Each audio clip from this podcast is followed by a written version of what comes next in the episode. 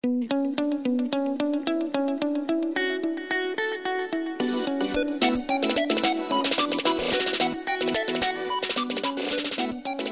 up, everyone? It's the Keep or Cut podcast, a proud member of the Pitcher List Podcast Network.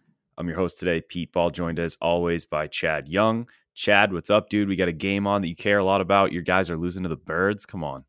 I know, I know. This is the the Guardians, you know, they're they're uh they're gonna be a mixed bag this year. We know that. A lot of young guys. And they're coming up on this stretch, or they're in the middle now of this stretch where they faced like they started with the Reds, then they had a tough series with the Astros, and then like Detroit and Baltimore. They have like 25 games in a row against just the dregs. and they're not like they're not oh man, that was an awesome catch by Myles Straw. Uh sorry. Uh he just took extra bases away from Cedric Mullins in the gap. Pretty nice. But uh yeah, they just they just aren't handling it that well. And so this was this like, okay, if they dominate these terrible teams, maybe they get right back into the division race.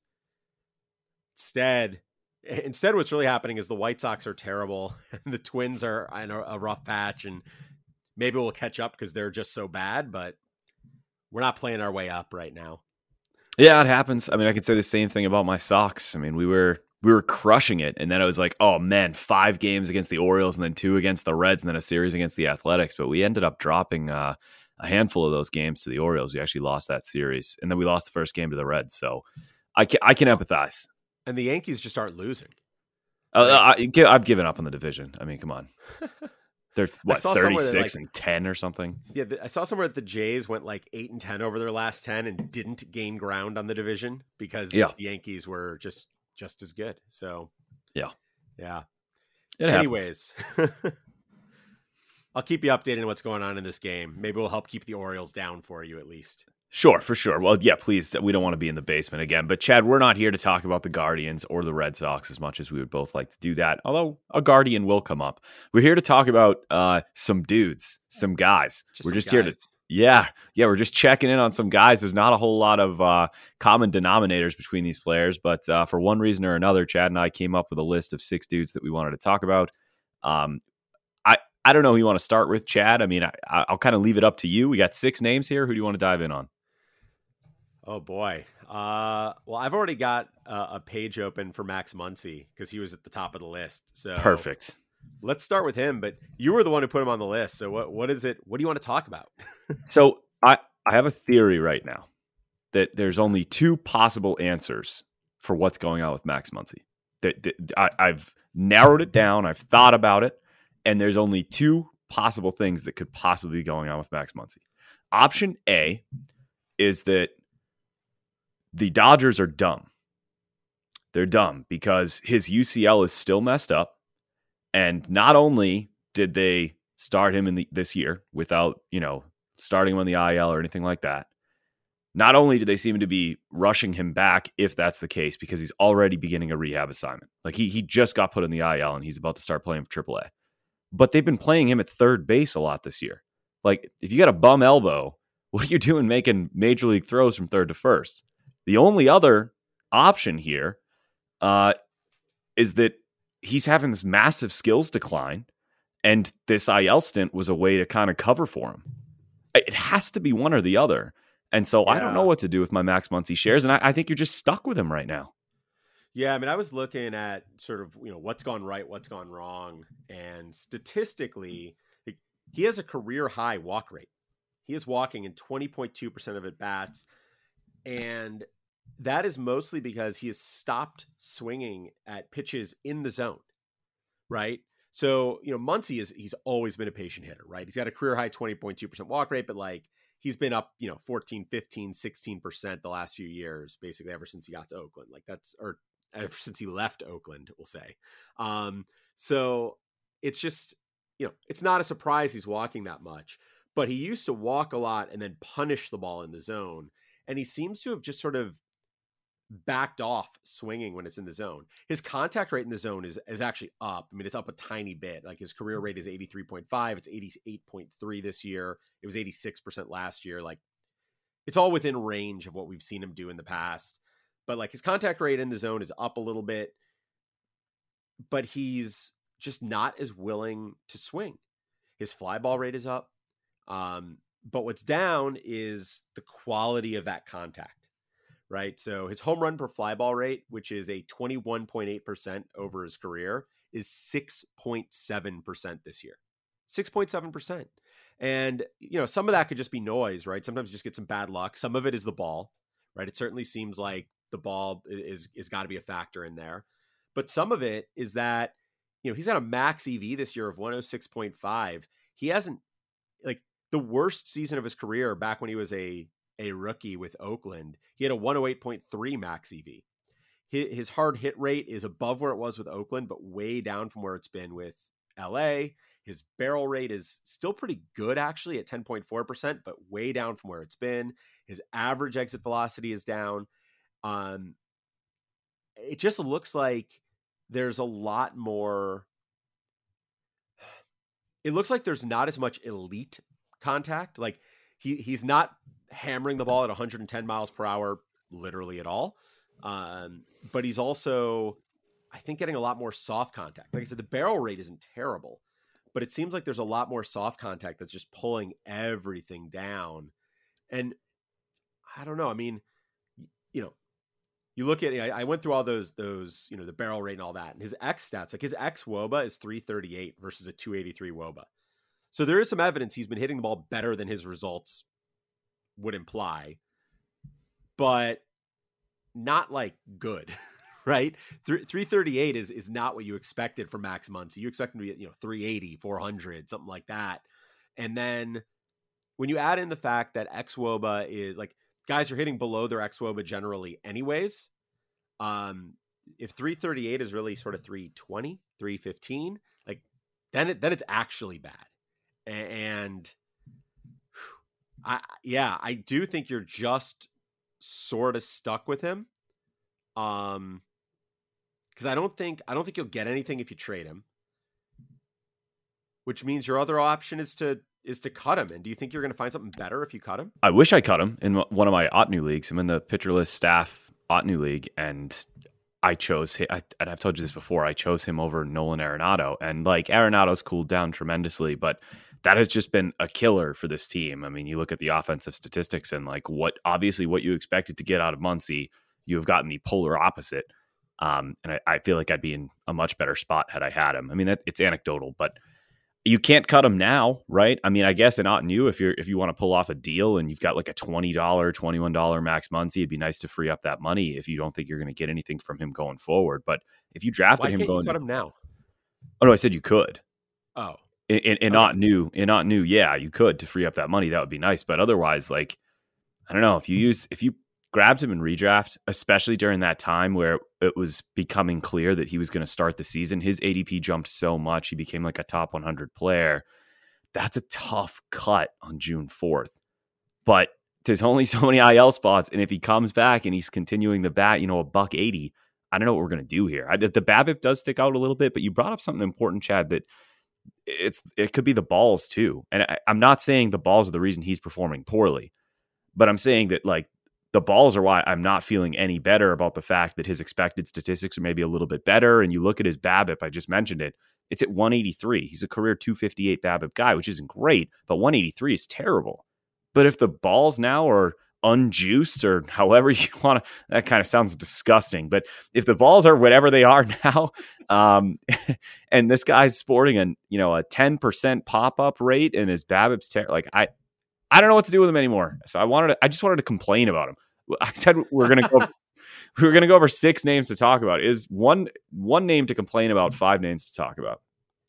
Well, I think there's gonna be more complaining coming up. Looking at the list of names, yeah, I mean, I you know, looking at his, I'm looking now at his game log, and you know, I, I, was wondering like how much time has he missed that he because the, the, the home run ball seems to be coming back. Now, whether that's a change in the ball, a change in the weather, just fluctuations in the season, but like last last night, so we're recording this on Saturday, June fourth. Friday the third was the single largest home run hitting day of the season, and, and by a lot. It was like eleven more than any other. It was over fifty, I think. Yeah, yeah. Uh, with with zero at Coors, which is just the weirdest thing. Right. Um, but you know, regardless, so I was like, oh well, maybe he's just mit- no. Like when you know he's been out for almost 10 days now. But even if you look at the last sort of 10, 11 days that he was in, which were since the sort of ball started to fly a little bit better, or since you know the home runs started to increase around the league, he is he's been terrible. He has a 51 WRC plus since like mid May. He's got his last home run was May 10th. Um, sorry, his last home run was for some reason I looked at his triple column. His last triple was May 10th. That's pretty good. His last home run was May 4th, which is even longer ago, which is not what I expected. Um, so yeah, I mean, I, I think if I in a in a particularly shallow league where there's like good options, you know, a 10 team or something like that, I would probably drop him. In a in an Ottoneu league or another league where there is something to be recouped by letting him go, I think you could probably use those dollars better elsewhere. Definitely. And, and I think you, you know, if you wait too long, nobody else will pick him up, and then you won't get the full refund, right? You won't get the full salary back. You'll be stuck with half his salary. Other than that, though, in, you know, in, in anything deeper and anything where I'm not like, there's no benefit where where there's no cash to be saved, something like that. I, I think you just have to wait and see what he looks like when he comes back yeah. and, and hope that because I had the same thought you did, uh, which is that he his struggles are not related to his elbow, and that the IL stint was a like go clear your head for five days, go on rehab assignment for a few days, fix what's wrong, and then get back to us. Uh, and I'm I'm just sort of hoping that's what it is. Um, I think it has to be. Like when I said the third, that, the third theory is that he has switched places with the other Max Muncy, and he's just overmatched because the other Max Muncy isn't ready for the bigs. he got space jammed. Yeah. Yeah, we'll have to see. Maybe let's see what the other Max Muncy is doing in the minors. Maybe the other Max Muncy is like dominating, and that would that would really be, uh, you know, he's an A ball, but he's got a 369 WOBA. I would expect, you know, I would expect the elder Max Muncy to be doing better than that A ball though. So I don't think it's a body switching situation. Okay, well we can rule that out. I was really hoping we'd have like good evidence for that, and we, we could just you know push that narrative. But no, I, I think I think there's a good chance that this is a um a phantom IL stint for mental health and swing fixing. And I hope that's what it is. I, the when the only other option is that it's the Dodgers being dumb. When I said that before, like it's very unlikely, right? Because right. the Dodgers are a really smart organization. And if Clayton Kershaw says something like, "Oh man, I just blinked really weirdly," then the Dodgers like, "Oh no, I guess we got to shut him down for 2 months." But now they have this rock star third baseman who's been so solid for them partially torn UCL. They're trotting him out to third base and rushing him through uh, uh, an IL stint. I don't buy that at all. I, I, think he's he's healthy, and there's a there's a scary potential skills decline here. But yeah. rather than our conspiracy theories about Max Muncy, whatever's going on there, let's move on to a more positive name. Uh, one of the only positive names on this list, and that is Aaron Judge, who homered again today, Chad. I know. I Up. you know so you know I'm doing the uh the first pitch podcast, which means that three days a week I just recap what happened, and it's just like I have just a, I have just a place in my notes that says Aaron Judge hit a home run, yeah. and I just copy paste it. It doesn't matter what it is. I don't even look. I don't even bother looking at the the box score for the Yankees. It's like who homered for the Yankees today? Aaron Judge and well, let me go see who else because yeah. I haven't opened there. I, I I know nothing about what happened, but I assume he he went big fly. Yeah. You can yeah. add a second line to that. Aaron Judge homer, Joey Gallo did not. That can be your. Oh, Joey Gallo not on our list, but maybe he should be. Jeez. Yeah, yeah. Terrible. But yeah, I mean, Judge. I, th- this is just crazy because I thought his, I thought he made a huge mistake turning down that contract extension from the Yankees because I just didn't see. Like I looked back at like what he did last year, right? And last year he played 148 games, right? He was healthy. He played basically a full season. He hit 39 home runs. He had a 387 WOBA. Like he was a beast last year. 5.4 win fWAR. And I was like, all right, he's betting on himself to do that again. But even if he does that again, does he really get more money than what the Yankees just offered him? And I'm not sure he does. Instead, he's on pace for like a 10 win season. Right? He's played 50 games. He has 3.2 fWAR. He's got a 446 WOBA. He is, like I said, he's got And actually, it's not even true. I'm, I'm lying because I said he has 446, but he's one for four with a walk and a home run today. So now he's got a 450 Woba. Um, he is on pace for like, like it is. It is not inconceivable that he could set the single season home run record. He's not quite on pace for it, I don't believe. He's on pace for 62. That might have actually gone up today to like well, 64. Gone up today. Yeah. But like I mean, it's it, you know, we're not playing in the we're not playing in the steroid era. We're not even playing in the like you know, rabbit ball era. Like it's this is not an era where somebody where we would expect somebody to go out there and hit 60 bombs. Um I mean, I'm just like I'm pulling up a leaderboard going back to 2000. And 2001 was the year that Bonds hit 73. And that same year, Sammy Sosa hit 64 because Sammy Sosa hit 60 every year. Since then, nobody has hit 60 in a season. Stanton in 2017 hit 59. Um, and then you have to go back to like 2010 Like we haven't we've only seen a couple people hit 50 in the last decade. Like Stanton in 2017, Chris Davis in 2013, Pete Alonso in 2019, and then Aaron Judge in 2017 are the only guys to have hit 50 home runs in the last decade. And Judge, in a year where nobody can hit the ball, where right. home runs are down across the board, is just peppering the the stands with homers it's it's nuts. It's fun to watch, but it's nuts. Yeah, I mean, all he has to do is hit little pop flies to right field when he's at home. So when you consider that, I mean, he's got a he's got a real chance there. But I mean, look, the the, the reason can't, can't, waste an opportunity to take a dig at Yankee Stadium. Huh? No, of course not. Of course not. Because uh, the Green Monster is totally just normal and and is oh yeah just, yeah absolutely. Um, the reason I brought him up is now I don't want to come across as like Red Sox fan and like not loving what Aaron Judge is doing. If you remember, Chad, I asked a question earlier in the offseason, which was why isn't Aaron Judge basically a first rounder? I thought this compare him to Freddie Freeman. What's what's the and so far, I mean, Judge should go. I was wrong. Judge should go a lot higher than Freddie Freeman if we're basing yeah. it on what we've seen so far this year. With that said, this is a keeper league podcast, and I don't know if Aaron Judge Aaron Judge's value is ever going to be higher than where it's at in this very moment right now. And considering that, if I'm in a keeper league and I'm maybe middle of the pack and I'm riding this Aaron Judge wave and I'm keeping in mind that before last season, this dude barely made, you know, barely had 114 games played season in a full season. And he also missed half of the shortened season as well am I considering actually moving the hottest and by far best player in all of fantasy baseball so far this year? Wow.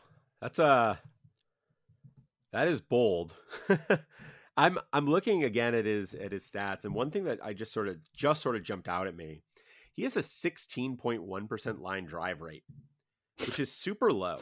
Like not just super low for him, like that's just super that's low. Very low, yeah. But line drive rate is also a really noisy stat.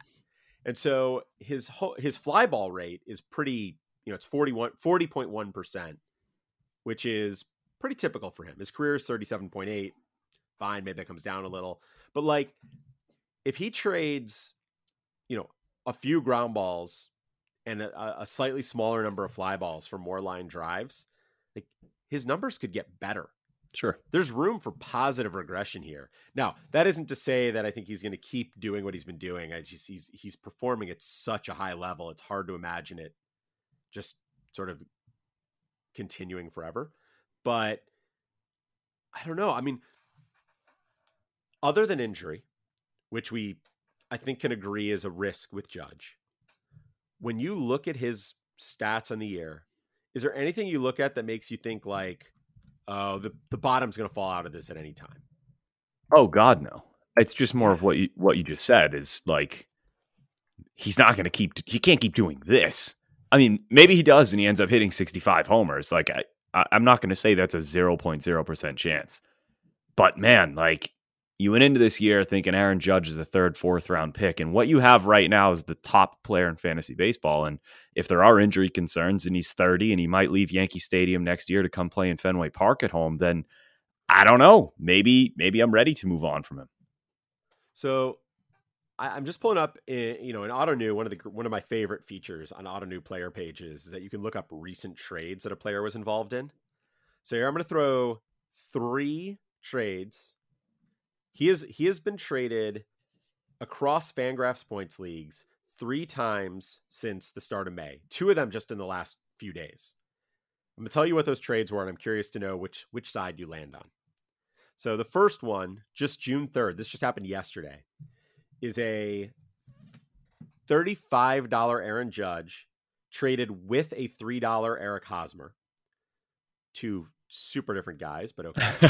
um, and the, the team that traded him away, what they got back was a $23 Jose Berrios, a $7 Jared Walsh, a $4 Juan Yepez, and a $7 Gavin Lux.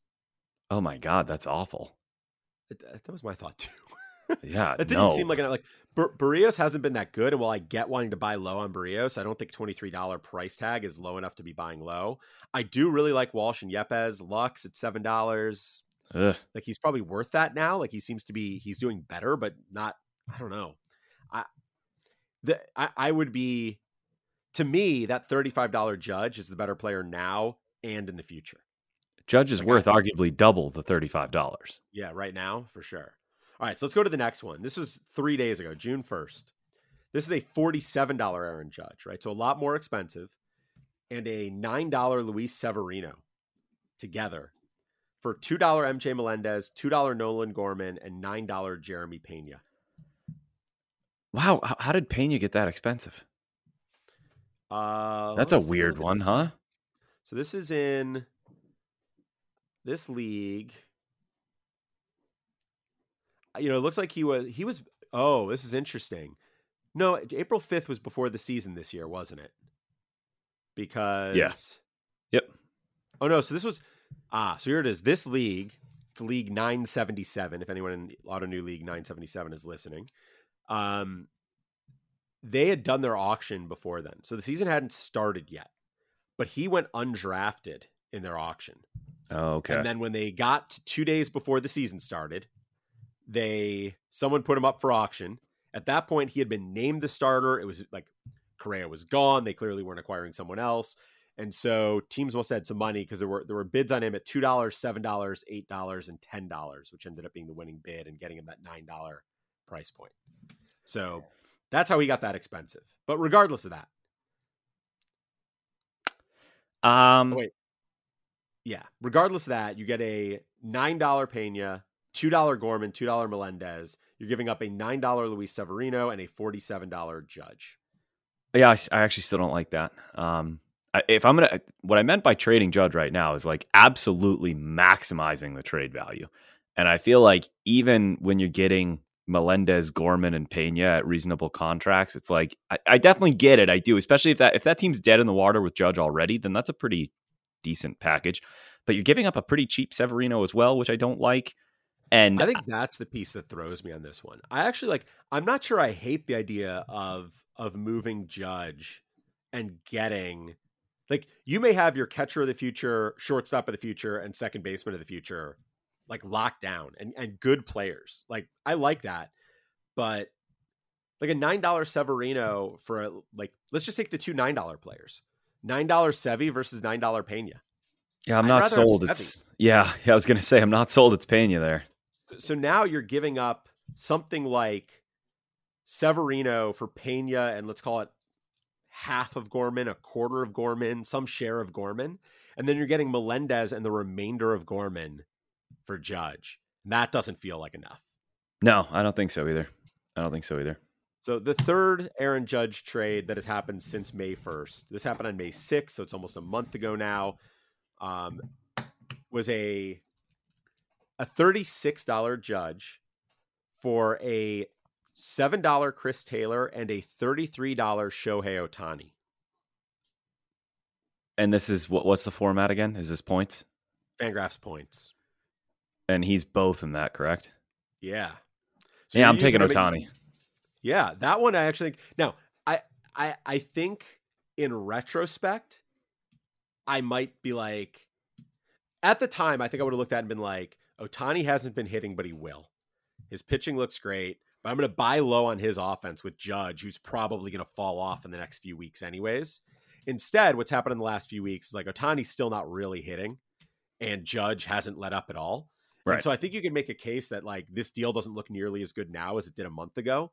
But a month ago, when that trade was made, yeah, man, if I had Judge and I was like, okay, I can sort of buy low on Ohtani and a $33 Ohtani, like if Ohtani goes back to hitting the way you expect, he's like a $60 player. Easily. So I, I'm a I'm a fan of that. Is it like that to me is the kind of thing that if you're gonna trade Judge right now, you need to get a star like that.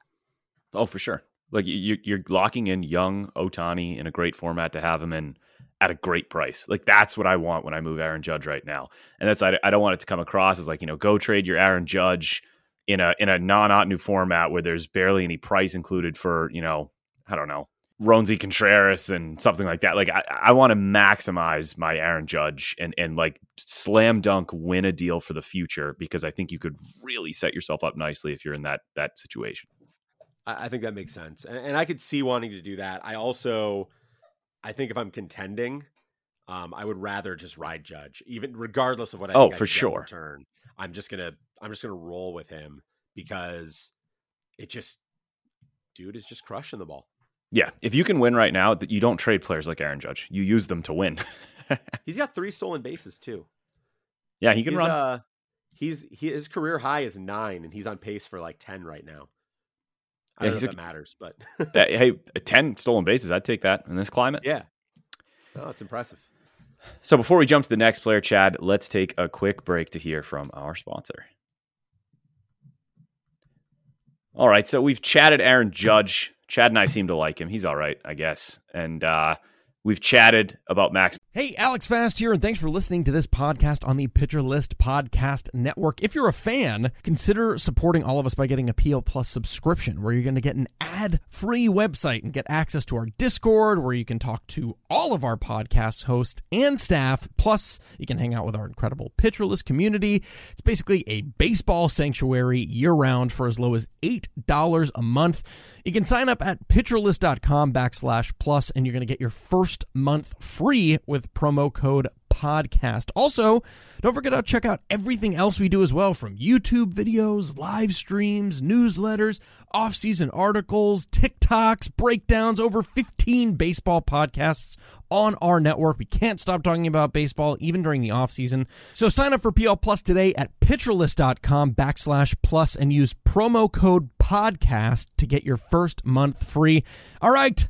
Thanks for listening. Let's get back to the show. Muncy, who's the polar opposite of Aaron Judge. And Chad, we got four players left on this list. They're pretty much, from what I can see, disappointments except for one of them. Is there one that sticks out for you as the guy we got to talk about next?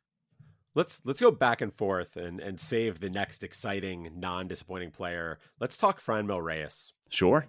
Uh, so Reyes is on the 10 day IL.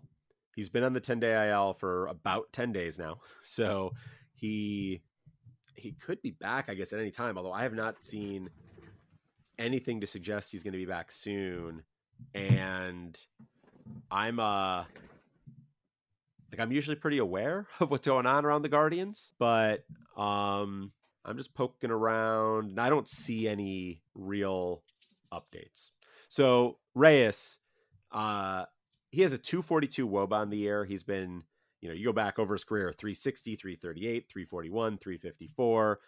He's been a sort of a lock for a 30-ish home run season. He is he had 3 when he went to the IL in 145 plate appearances, which is not nearly enough to get you on a 30 home run pace. And he had shown some signs occasionally. Like he would go through these stretches of like 2-3 games. Like we had a the Guardians had a four game series with Toronto in early May where over that four game series, he was let's think about this. Did he walk at all? Yeah, he walked once. So he was nine for 14 with a double and a home run and a walk. Pretty good series, right? Like 371 WRC plus over that series. It's just a series, but still. He then immediately went 0 for 9 in his next two games, then a 1 for 5, a 1 for 4, another 0 for 4, an 0 for 1 as a pinch hitter, another 0 for 4. Like um so he goes on these like he's gone on these stretches. And actually that one against Toronto it was it was preceded by a couple games against uh, San Diego and Oakland where he did well. Um but then before that he had been he had been in an 0 for 20 stretch. He, no, 0 for 24. So he'd been in, he'd gone six games, 0 for 24, and then went 12 for like 24 in the next six games, and then went right back to being like two for 24. So I keep feeling like, oh, he's found it, he's got his stroke back, and then he just doesn't. And I, I got nothing. I have no idea. Like his exit velocity, like his average exit velocity would be a career high as of right now. His hard hit rate would be a career high as of right now. His barrel rate would be the second highest of his career as of right now. His strikeout rate, which has never been low, but is usually sort of high 20s, is 39.3%. Like coming into this season, over his four seasons, he had a 29.5% strikeout rate. It is now up to 39.3%. And meanwhile, his walk rate, which coming into this season was 9%, is down to 6.9%.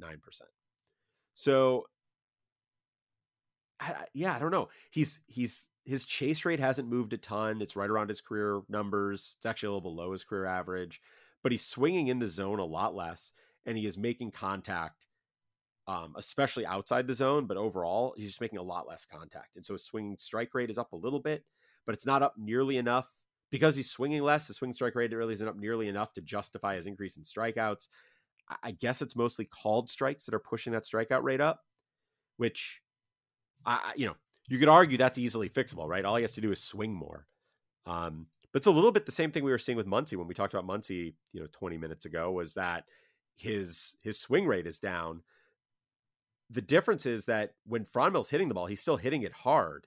He's just not doing anything with it and he's striking out way too much. So yeah, I'm looking at his Savant page right now and talked about how, you know, his ex Woba this year is 304. A lot better than his 242 Woba, but still not very good. The guy's had, you know, 350 ish ex Wobas basically every other year of his career. 345 for his career, including this year.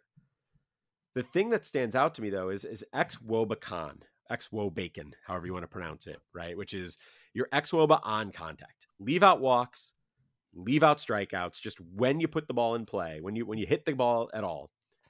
His ex Wobacon is 474. Last year it was 498. For his career, it's 469. League average 370. Like he is he is hitting the ball exactly the way he's always hit the ball. He just is striking out an obscene amount. He's also got a low home run per fly ball rate, similar to Muncy. That could be the ball. Similar to Muncy, he's missed some time since the ball has seemingly gotten better, so maybe that'll improve once he gets back. But you know, uh, to to put a to to to bring this to real life here, real life as much as fantasy baseball can be real life. You and I, Pete, we are both in the Fangraph Staff League, League 13 for Ottoneu a $9 Franmil Reyes was cut yesterday.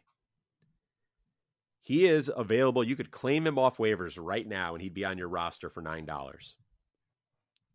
Are you making that claim?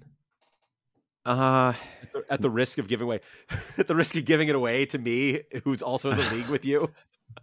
uh no, that's fine. For the sake of the show, for the sake of keeper cut, I will reveal state secrets and my answer honestly is no um, because I, I have a little bit of a middle infield jam. I've got Trea Turner, I've got Jeremy Pena, I've got Brendan Rodgers, who's finally starting to hit, and I've got DJ LeMahieu. So um, I'm, I'm going to be out on him. But uh, to be honest with you, I, after looking at this and seeing like everything's the same, he's he just started the year striking out more.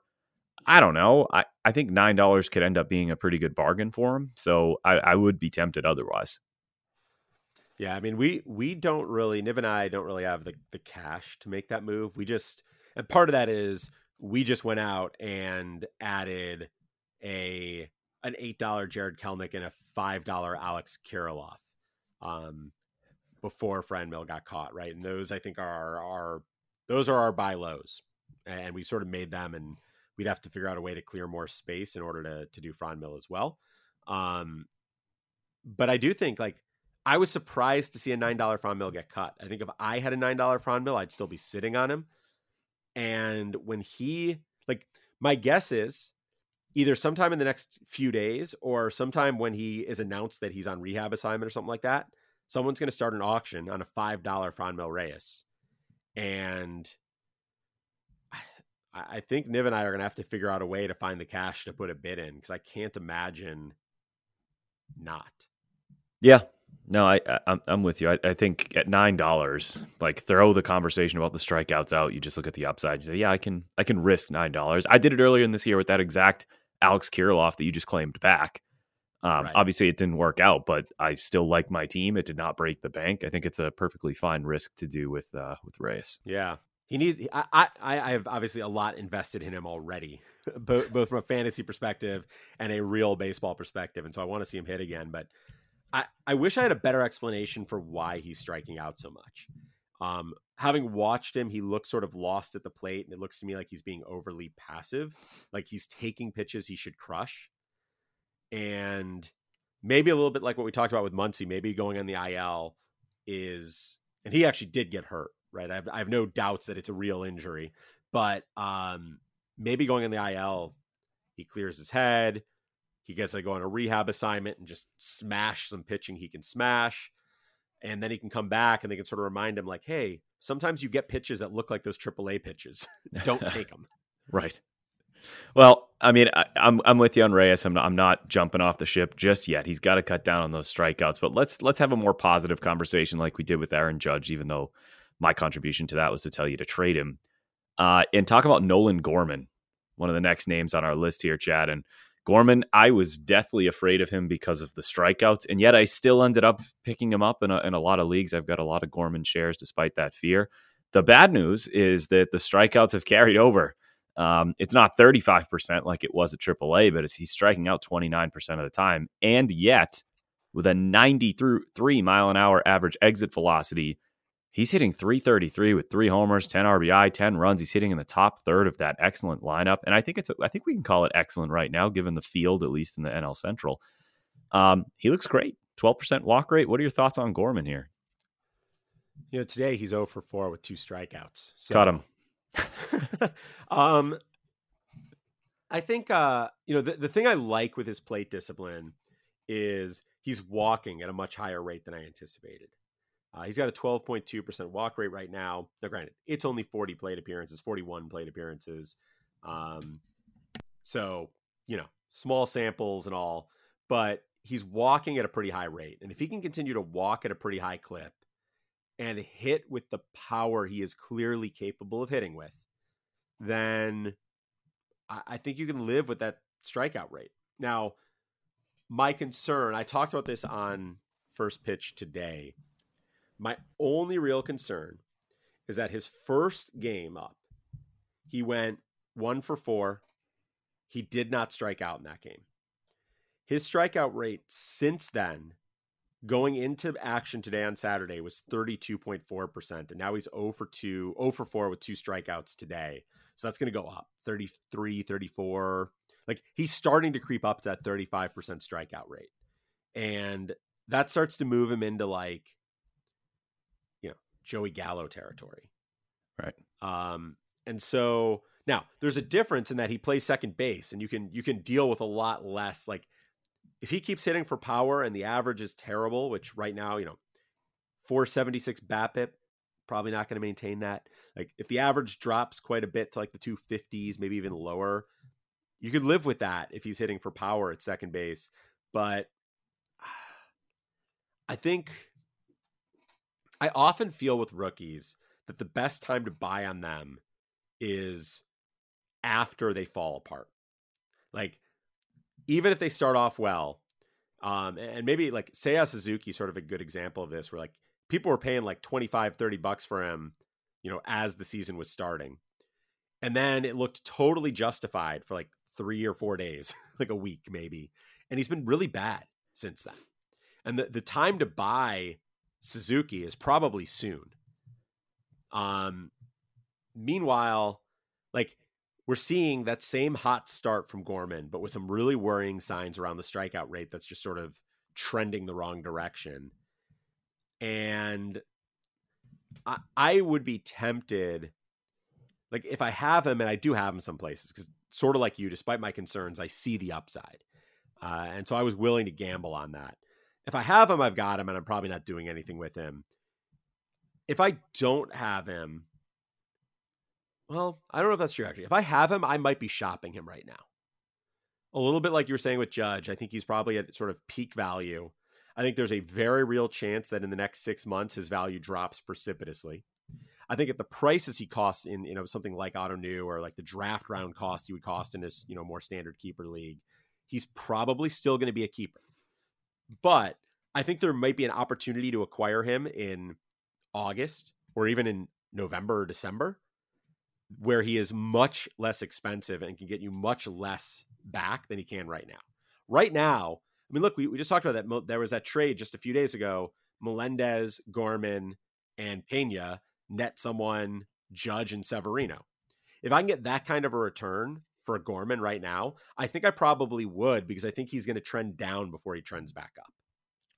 Yep, I would agree with that. And, and I definitely do think the trending down is going to come sooner rather than later. I mean, you referenced the BABIP, and that in and of itself obviously is unsustainable. It's a 455 BABIP because it's just based on 44 plate appearances. But he's he's almost like a cartoon of somebody who's selling out for power. Like they're selling out for power, and then there's doing what Nolan Gorman has done so far in the major leagues, and that's a 12 and a half percent ground ball rate. 12 and a half percent. That's it. Every other ball is hit in the air that he hits uh, that has somehow resulted in that ballooned BABIP, which those two things do not go together.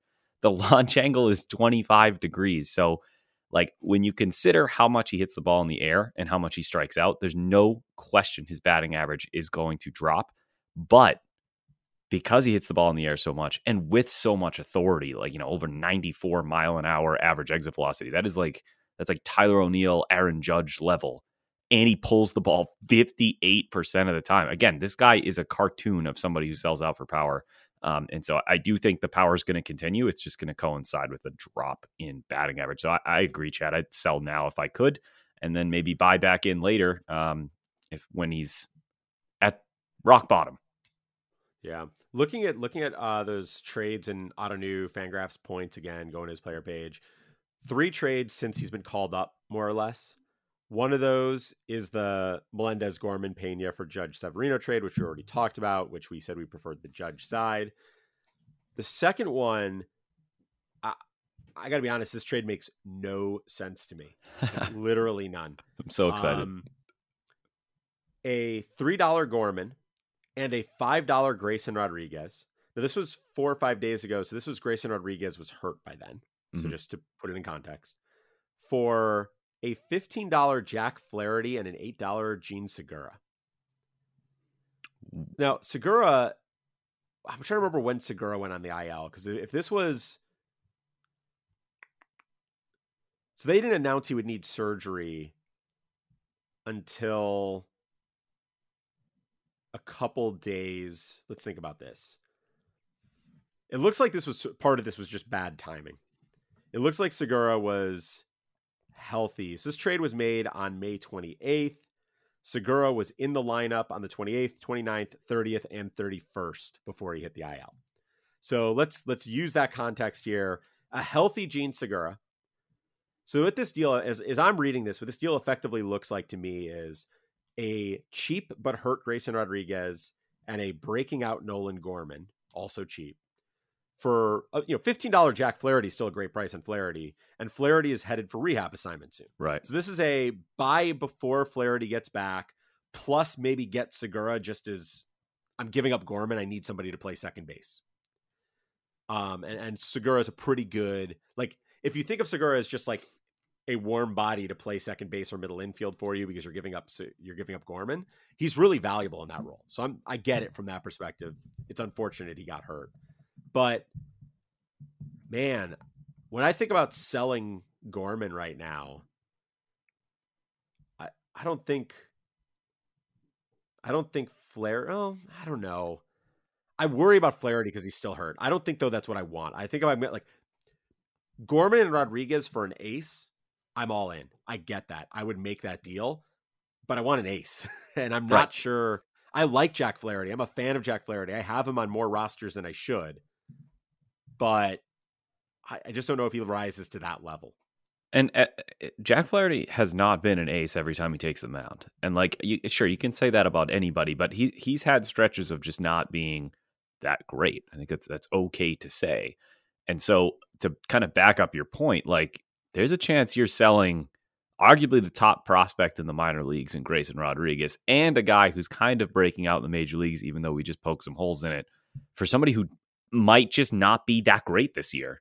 Uh, because you you pile on the inconsistent play he's had in the past with the fact that he's coming back from an injury. I mean, the Jean Segura thing is just bad luck, but like even if he was healthy, that's just not enough of a return for me if I'm parting with those two major assets. And you gave the prices like think of the value that those two could bring to your team going forward. So it's an obvious win now move for a dude who hasn't pitched yet this year. That's the problem.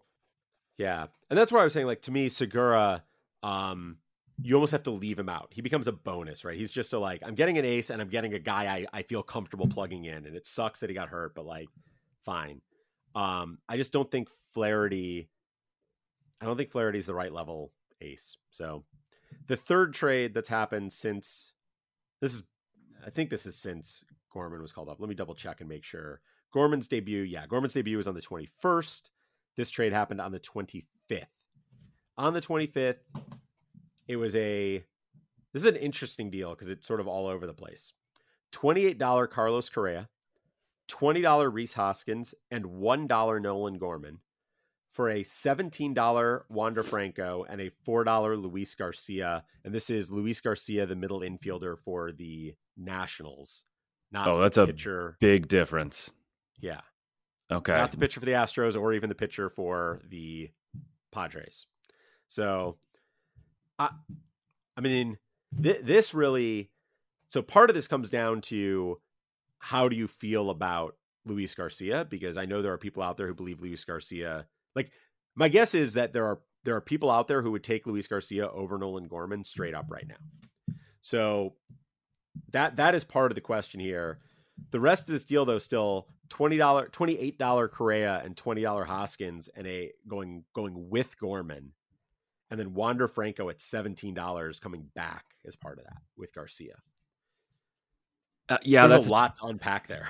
that's a that's a whole lot to unpack there. It makes you wonder which guy's contending, which isn't. But I mean, obviously, maybe the one trading for the cheap Franco is the one that's not really in contention because Franco obviously has landed on the IL and the other guy's a prospect. But uh, I mean, I, I guess the fact that I have to kind of rack my brain on it maybe suggests that it's that it's kind of even there. Um, I get it. Just comes back to this idea of sell Gorman now, because not that we think where he's bad, but maybe his value is just higher than it should be at the moment. Yeah, I mean the so looking at this, the team that acquired Correa, Hoskins, and Gorman is in first. The team that acquired Franco is in ninth. So you're in ninth place, and so like some of this I get like Correa and you know, Hoskins, I'm actually I'm a big Hoskins fan, but he just hasn't been that great. So like fine. Correa and Hoskins to get Franco. Um yeah, I can I can see why you would like I get that. I and, and if I'm gonna give up Franco, I better get a Correa plus back. Especially a um, seventeen dollar um, Franco. I mean that's cheap. Yeah. Yes. Um the Garcia and Gorman pieces of this are just sort of interesting because it it like to me if I'm in first place and I can swap out like if I'm if I'm this team that's in first place and just acquired Gorman along with Correa and Hoskins, I'm now trading Gorman for a third guy like Correa or Hoskins. Like that's he's going right on my block. And I do think his trade value is probably higher than Luis Garcia's. And so from that perspective, you you can you, he's probably sort of given himself an extra trade asset here, which I I like. I sort of think I like this trade for both sides. Um, Fangraphs points is a format that eh, you know I have I have repeatedly been sort of down on Wander Franco on this show because I don't think his five by five talent rises to the level of I think what people think it will be. Fangraphs points plays to his strengths. His non home run extra base power will play up. His on base percentage will play up. His stolen bases don't matter as much. So the fact that he's not going to steal, you know, as many as a Julio Rodriguez or something just doesn't matter. Um, like there's a lot to like about that for for for like he is more valuable in this format than he is in most. At seventeen dollars, he's a good price in any format. And so from that perspective, if I'm in ninth place and I can go get Franco, I get it. I also understand where if I have to give up Franco, especially now that he's hurt, and I can get Correa and Hoskins and upgrade the rest of my trade block by swapping out Garcia for Gorman, I, I sort of get this for both sides. Yeah, yeah, I, I, I do too. That's what I that's what I meant by like racking my brain. I I I think I'm just on board with it. Yeah. Well, Moving on to the final uh, two names here. Are, are, we down to two names? We are down to two names. I mean, we could kind of combine them, but one of them has gotten a lot hotter recently than the other. So I, I'm going to kind of keep the balance of disappointment, really good player, disappointment, really good player. And let's go into a disappointment in Matt Chapman.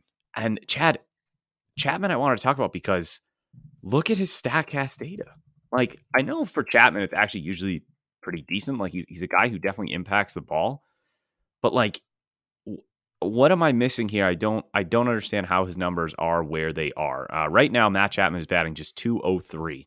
He does have six homers, which we'll take. He has no stolen bases, which shouldn't be surprising.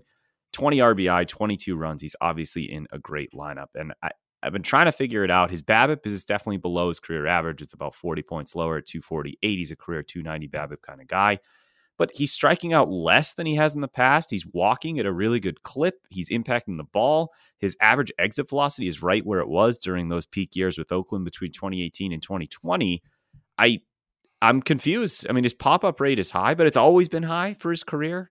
Maybe he's just fine and I'm kind of overrating him in my head, but I feel like he should be better than what he's done so far. I mean, you know, his BABIP is low and his home run per fly ball rate are low. And given that, plus the fact that like, you know, his his hard hit rate is up, but his barrel rate is down, despite the fact that his launch angle stayed the same, which may have something to do with that infield fly ball rate being high. Maybe like he's just, you know, those help keep your launch angle up, but they don't do you do you a whole lot of good. He is for the second straight year and the third time in four years hitting no line drives, none. Right, his his line drive rate. We talked before about how Judge had like a 16% line drive rate, and like that's that's not sustainable. It'll go up, and so it's a question of where it comes from. Chapman's at a 15.6% line drive rate, but he was at 14.6 last year. He was at 15.5 in 2019. He was at 16% in 2017. Like, dude just doesn't hit very many line drives. He hits a lot of pop ups, he hits a lot of fly balls. And while he hits the ball hard, he doesn't I don't he doesn't seem to hit it hard often enough to really tap into home run power. Like his home run per fly ball rates have never been great. And so do I think like I think he'll regress up from here. His BABIP will get better. I think his home run per fly ball rate's going to go up, and he's going to end up with a better line than he has right now. I still like. I don't know. I guess I would say this: before the season, I thought his draft cost was too high, and I didn't really want him on my teams. And now I think that he's way too like he is underperforming what he has done, if that makes sense. Like his numbers should get better. And when they get better, he will still be more expensive than I want, and I still won't want him on my team. So that's fine. He'll get better, and I still I just don't care. Yeah, yeah, I think that's that that's honestly about right. He gets me a little bit excited for two reasons.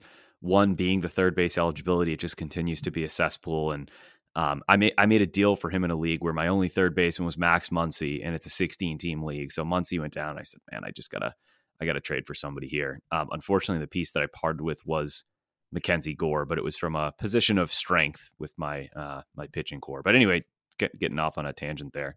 Uh, I think when, once Chapman's numbers begin to normalize, particularly his BABIP and the batting average goes from being 200 to more like 240, 250 he is in a significantly better lineup and there's no risk about his play time. So the other thing that gets me excited about him is if he's batting, you know, what's he been batting for the Blue Jays? Like sixth or something like that. Even sixth in the Blue Jays lineup is a great spot to be in. Um, yeah, most, mostly seventh lately. Okay, that, eh, like you know, whatever, Yeah. whatever the case may be, in that lineup, at least from an RBI standpoint, with guys who are still really good in front of him, I could see him putting forward, you know, I don't know, 160 runs plus RBI, and that's that's going to be valuable from third base this year. Yeah, and he has, by the way, he's been much better lately. Like I'm looking now since the middle of May, since May 16th, he has a 123 WRC plus. Um, just one home run. That was on the 16th of May. He hasn't hit one since. But you know, that's a let's look at this. One, two, three, four, five, six, seven, eight, nine, 10, 11, 12, 13 games that he started. He also has a uh, two plate appearances as a pinch hitter in there. But 13 games that he started, 11 runs, five RBIs. He's got a home run in there. Like, it's not bad looking. Um, it's yeah, maybe like maybe I'm selling him a little short. I people have told me forever I've sold him a little short, but like I'm I just don't I don't know. He he's he he was so good in 2018, 2019, but like 2020 he was only fine. 2021 he was not good and I don't know. I'm sort of coming around now to like maybe I should be rethinking this because you're right. His strikeout rate is back down closer to where it was when he was at his best. I just I don't see a ton of upside here. Like I, I don't know. Maybe I'm crazy. Maybe I'm wrong. Chad is stumped with it. Matt Chapman. Yeah. Well, I mean, I, for, I, I am. You're you're convincing me I should give him a second look, and as I'm giving him a second look, I'm like, okay, I can start to see why people are why people are in on him. And like I said, he's been the last couple weeks, he's been better. So I guess what I would say is this: if you're in on him, which I'm not convinced I am, but if you're in on him, now is probably the best time to buy because if he's starting to take off, the cost could go up, and if you're going to acquire him, you do not want to do it for a high cost. Yeah, no, the risk would be too high if you've got to pay a lot for streaking Matt Chapman. Um, I'm in agreement. I I I, I hope I don't come across as I'm like super pro Matt Chapman. I'm not. I just think there's there's room for improvement at a position of need, and that takes us to our final player, Chad, which will end on uh, a high note because Ketel Marte has been awesome lately, and I have him in I think literally all like 29 of my fantasy teams. So this has been a welcome sight to see. He has arguably, not arguably, this is an, an arguable thing, but he has like almost as many doubles as singles, I think. So while he only is sitting there at three homers, he has. he has hit the ball hard. I mean, he he's gotten on base a lot. He's had a lot of extra base hits. I guess is what I'm trying to say. Um, so Ketel Well, Marte, he has- is he coming around here? He has 17. Well, going into today, he had 17 doubles and 26 singles in the season, but he's got two doubles without a single today. So he's closing that gap. There we go. Um, yeah, I mean, Marte, as slow as his start was, he's up to a 114 WRC plus on the season after play today. And like dating back to even like late April, like over a month, he's got a he has a 178 WRC plus since April 30th. So he's already back to I, I- I mean, at 178 WRC plus, I, I was going to say he's back to what we thought he'd be, but like, that's that's he's he's better than I thought he would be. At least has been for the last month. sure. My guess is he'll continue to be a little streaky like that, but like, he has been he's been excellent for a while now, and yeah, I mean, just uh, I think at this point, like, I have Marte in a few places. Um, I have very happily just sort of waited him out because I thought he was talented enough to turn things around, and he has. So yay! And and who and who would have say? who would have thought though that his um, outfield eligibility would be like maybe more important than his second base eligibility. Like not that second base is some deep or good position, it never is, right? But outfield's been so thin. This is something I've been harping on on, on like every episode now. As I go to my free agencies, I'm like, all right, who can I add for the outfield? And it's just it, there's just nothing out there. And, and in a lot of my leagues, you know, I've got a second baseman who I like, and I have to put Marte in the outfield, particularly those five outfielder leagues. So the flexibility is awesome. And if he's if he's really coming around now, which I have no reason to think he's not, he's just a good hitter, uh, great hit tool kind of guy. Then uh, that's exciting. I'm with you. There's not much more to say there. Yeah. So let me throw another since we've been been doing this for the guys who are performing well. Let me throw a, an Ottoneu trade at you. This is another Fangraphs points trade. Um, I'm curious to know what you think of this. A $25 Ketel Marte, a $21 Joe Musgrove, and the return for those two is a $14 Jonathan India, a $3 Roansy Contreras, a $4 Nick Pratto, and a $1 Andreas Jimenez. Oh, okay. There's a lot there. Um, I'm so- not a big India fan. And so at $14, especially, I don't think I'm that hyped up about that. I do love Roansy and I do love uh, Jimenez, who is just just continues to hit. I dropped him because Willy Adames was supposedly coming back. Willy Adames did not come back. My opponent this week picked up Jimenez, and Jimenez has at least two home runs, I think, this week. So that has been just killing me. But a one dollar Jimenez is awesome, and a four four dollar Roansy, is that right? $3 Roansy, a $4 Nick Pratto. So how did Roansy end up more than Nick Pratto? Anyway, uh, Pratto is not coming up, I don't think, anytime soon because there's already a logjam, and Vinny Pasquantino is hitting the ever living crap out of the ball. So when one of them gets called up, it's going to be the older Pasquantino. And I feel like, I don't know, a $25 Ketel Marte and a $21 Joe Musgrove, those actually feel like bargains by a few bucks. I mean, Musgrove more so, right? I mean, he's he's definitely performing like a like a $40, $50 pitcher so far this year. So as much as I like Roansy and as much as I like Andres Gimenez, I I don't think that's the deal I want to make to uh, get rid of Mike Ketel Marte and Joe Musgrove. Interesting. So that, that deal was offered to me. I would have been acquiring Marte and Musgrove. And I turned it down. But I'm much higher on. I'm higher than India. I, I'm higher than you on India. well, you didn't I want to trade away a guardian. Well, that's true too. um, I also like what I didn't. Re- what I really didn't want to do was trade Roansy for Musgrove. I wanted to make it a deal with just Marte.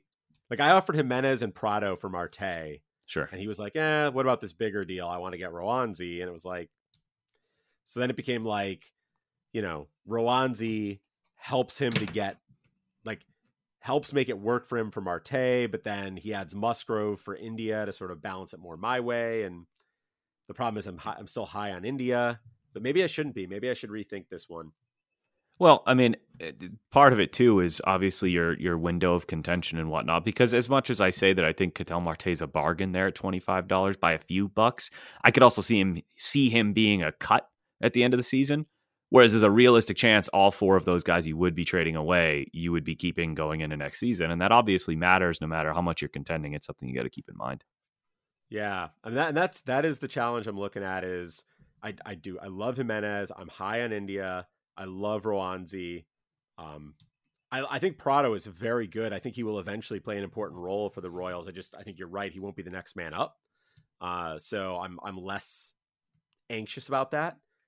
Um, I'm also sort of middle of the pack in this league right now, and so part of the issue is I think I'm just hesitant about making what feels like an aggressive buying trade when but I really wanted to buy Marte now. Like I feel like I'm gonna I feel like there's still a window and it's gonna close and I want in on it. So Well, if those doubles start turning into homers, then the window's going to shut real quick. that's right. Yeah. Well, Chad, I think that pretty much does it. I love all the, the trade talk. This was uh this was just supposed to be a conversation about six dudes. That's what it was, but I feel like the content was excellent. Chad, any closing thoughts for everybody as we head into week, I don't know, what is this, 10 or something already? So week ten is that? Let's see. We are. I'm. I'm gonna. I gotta go check our. uh Our staff league that we're playing. We are actually head to head in this one this week. We are both seven and seven, and it's two matchups per week. So this is week eight going on right now. Week nine. By the time people listen to this, they'll be starting week nine. Okay. Not quite to ten yet. And I am currently losing to the other team I'm facing that is 0 and 14. So that's great. Ooh. Anyway, folks, that'll that'll close us out. Please make sure you give the show a follow at at keep or cut. You can follow Chad at at Chad Young. You can follow me at at Pete B. Baseball. This is bringing an end to episode 62. Good luck this week, and we'll see you next Monday.